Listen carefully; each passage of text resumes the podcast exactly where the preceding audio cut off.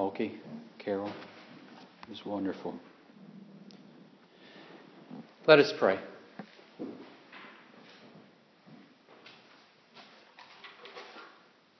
Lord, as we prepare to read your word this morning, we ask that you bless the reading and the hearing of it.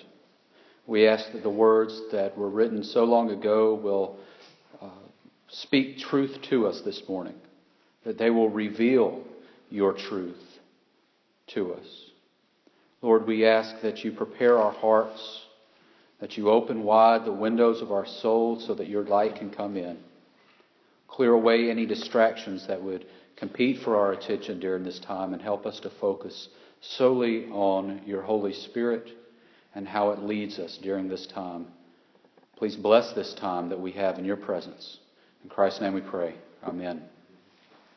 Please stand if you are able for the reading of the word. Our scripture this morning comes from the book of Hebrews, chapter 12, verses 1 through 4.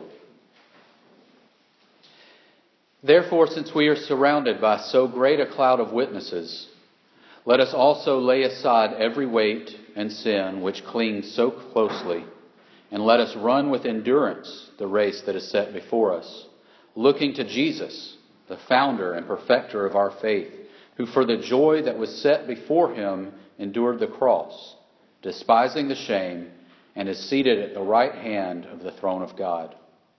Consider him who endured from sinners such hostility against himself, so that you may not grow weary or faint hearted. In your struggle against sin, you have not resisted to the point of shedding your blood. This is the word of God for the people of God. Thanks be to God. You may be seated.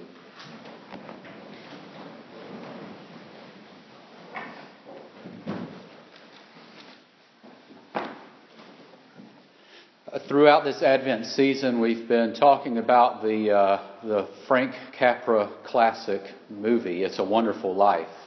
What we've been doing is each week we take a character from that, that movie and we look at that character and, and we say, are there any lessons that this character can, can teach us in, in our life today, uh, in the world today? And we found that some of these lessons are, are especially relevant for us here during the holiday season but they're really relevant for us uh, throughout the year. Now, one of the challenges with doing something like that is, is being able to tie it into the themes of Advent, where we hope, we wait uh, on, on the, the return of Christ. We, we talk about waiting for Christ, but yet knowing that He is still with us, even as we wait. And this week, if you were listening when we lit the, uh, the Advent candles, the theme is joy. Each candle represents something. There's peace, uh, uh, love, hope, and joy. And joy is right here on the third week. And if you notice, the candle is pink. Some of you have asked me why that is, why one of the candles is pink.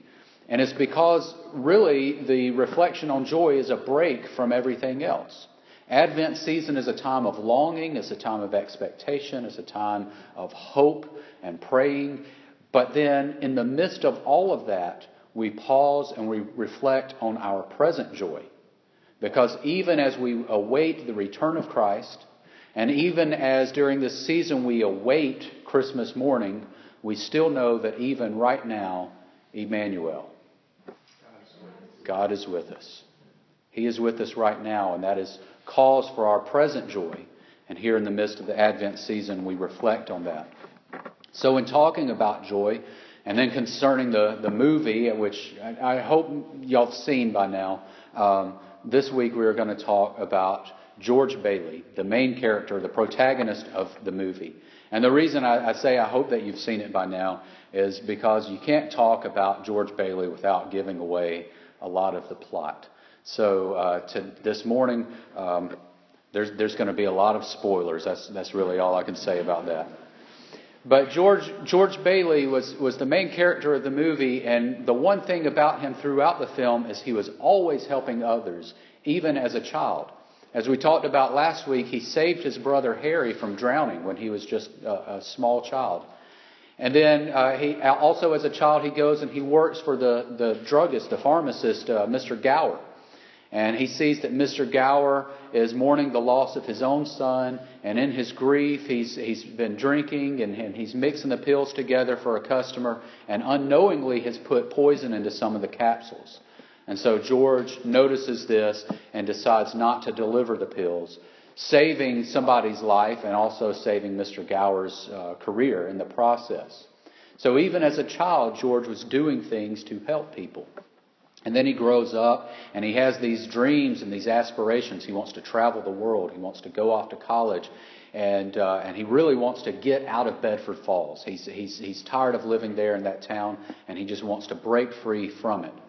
But he never can because he ends up inheriting his father's business, the savings and loan, and, uh, or the building and loan. And, um, and, and in doing so, he, he feels obligated to help out these working class families who have crawled to Mr. Potter, uh, the banker in town, and, and can't survive on his demands and on his terms. So he comes to the Bailey brothers, the Bailey Building and Loan, and, uh, and George helps them out. So throughout his life, throughout the film, he is doing something constantly to help people.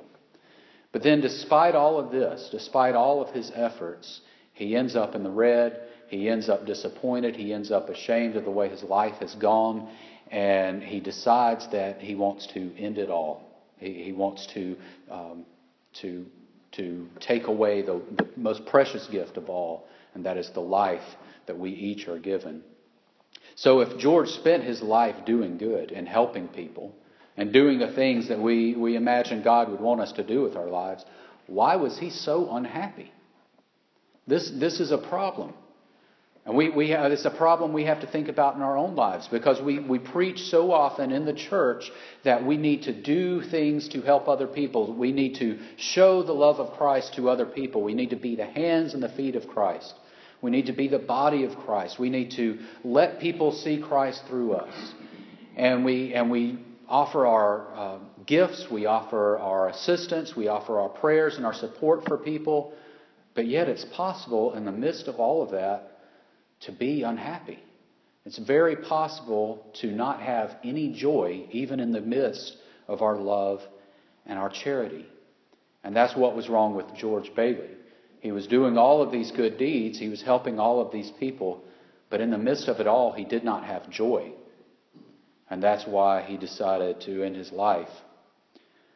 If we look at the scripture that we just read today, coming from the first four verses of Hebrews, I really want to hone in especially on, on verse 2. The writer of Hebrews says, Looking to Jesus, the founder and perfecter of our faith, who for the joy that was set before him endured the cross, despising the shame, and is seated at the right hand of the throne of God. Now, if we break this down piece by piece, the first part is we look to Jesus, the founder and perfecter of our faith. Uh, we, in the midst of the holiday season, the rush, all the plans, the gifts, the travel, all of this stuff, the, the social events, we struggle to, to keep Christ in Christmas. And, and that's sort of a recurring theme in the church year after year. We always say, keep Christ in, in Christmas. Remember the reason for the season. But I think even in that, sometimes we forget that Christianity was the, the beginning event uh, our, our Christmas was the beginning event of Christianity. Jesus Christ was the founder of our faith. As Christians, as uh, we, we come to church, we worship, we do all these na- things in the name of Jesus Christ. That's how we identify ourselves as Christians. But, but all of that begins with Christmas, with Christ coming to earth. And then we, we regard him as the founder of our faith, but also the perfecter of our faith. And if you ever want to trump somebody, that's the trump card right there. Is, is well, would Jesus do it? Would Jesus say it? What did Jesus do? What did Jesus say? If you are ever unsure about how you should behave as a Christian or how, how you should uh, live your life in a Christ like manner, all you have to do is look at Jesus because he was the perfecter of the faith that we claim. He is the one that we follow in this thing called Christianity.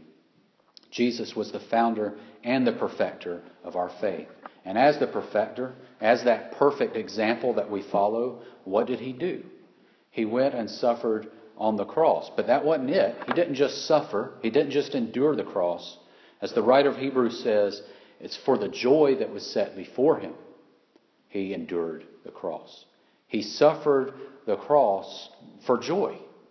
Sacrifice and joy for Jesus went hand in hand. That may sound strange to some of us. That may sound uh, uh, strange, something we have to wrestle with. How do sacrifice and joy correlate? But Jesus gave himself joyfully because he knew that it would lead to our joy. In fact, uh, on the night before he gave himself up on the cross, as he was talking to his disciples, in the Gospel of John, we see that he says, All of this I tell you so that your joy, so that my joy may become your joy and your joy may be complete.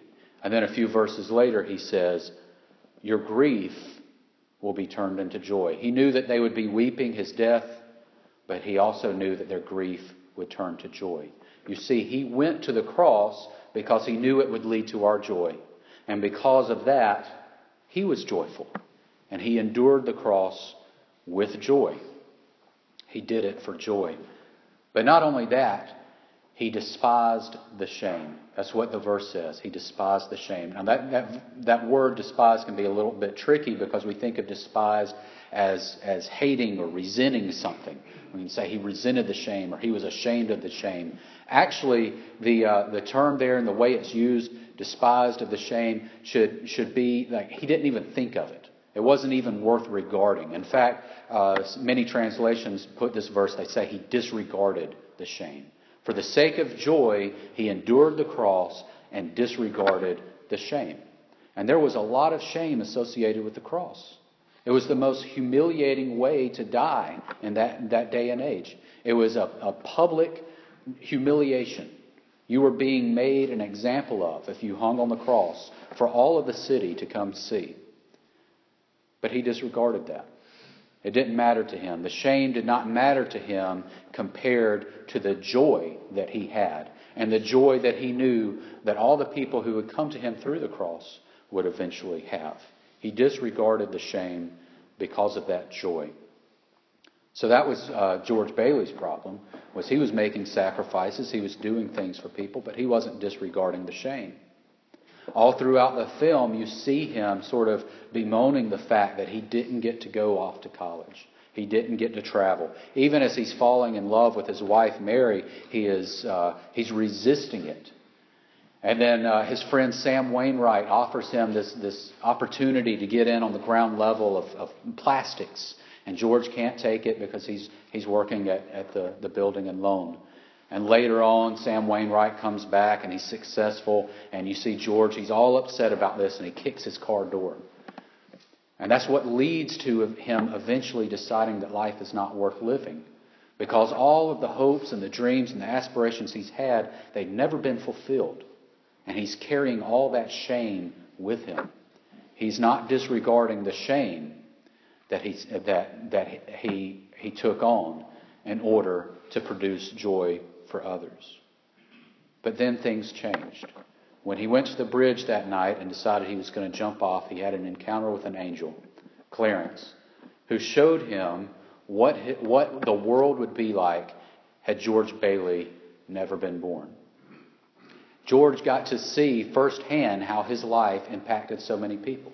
He got to see how the whole town of, Better, of, Bedford Falls was a better place because of his life. He got to see all the working class, the people who had come to depend on him in his life, how much worse off they would have been had he never lived.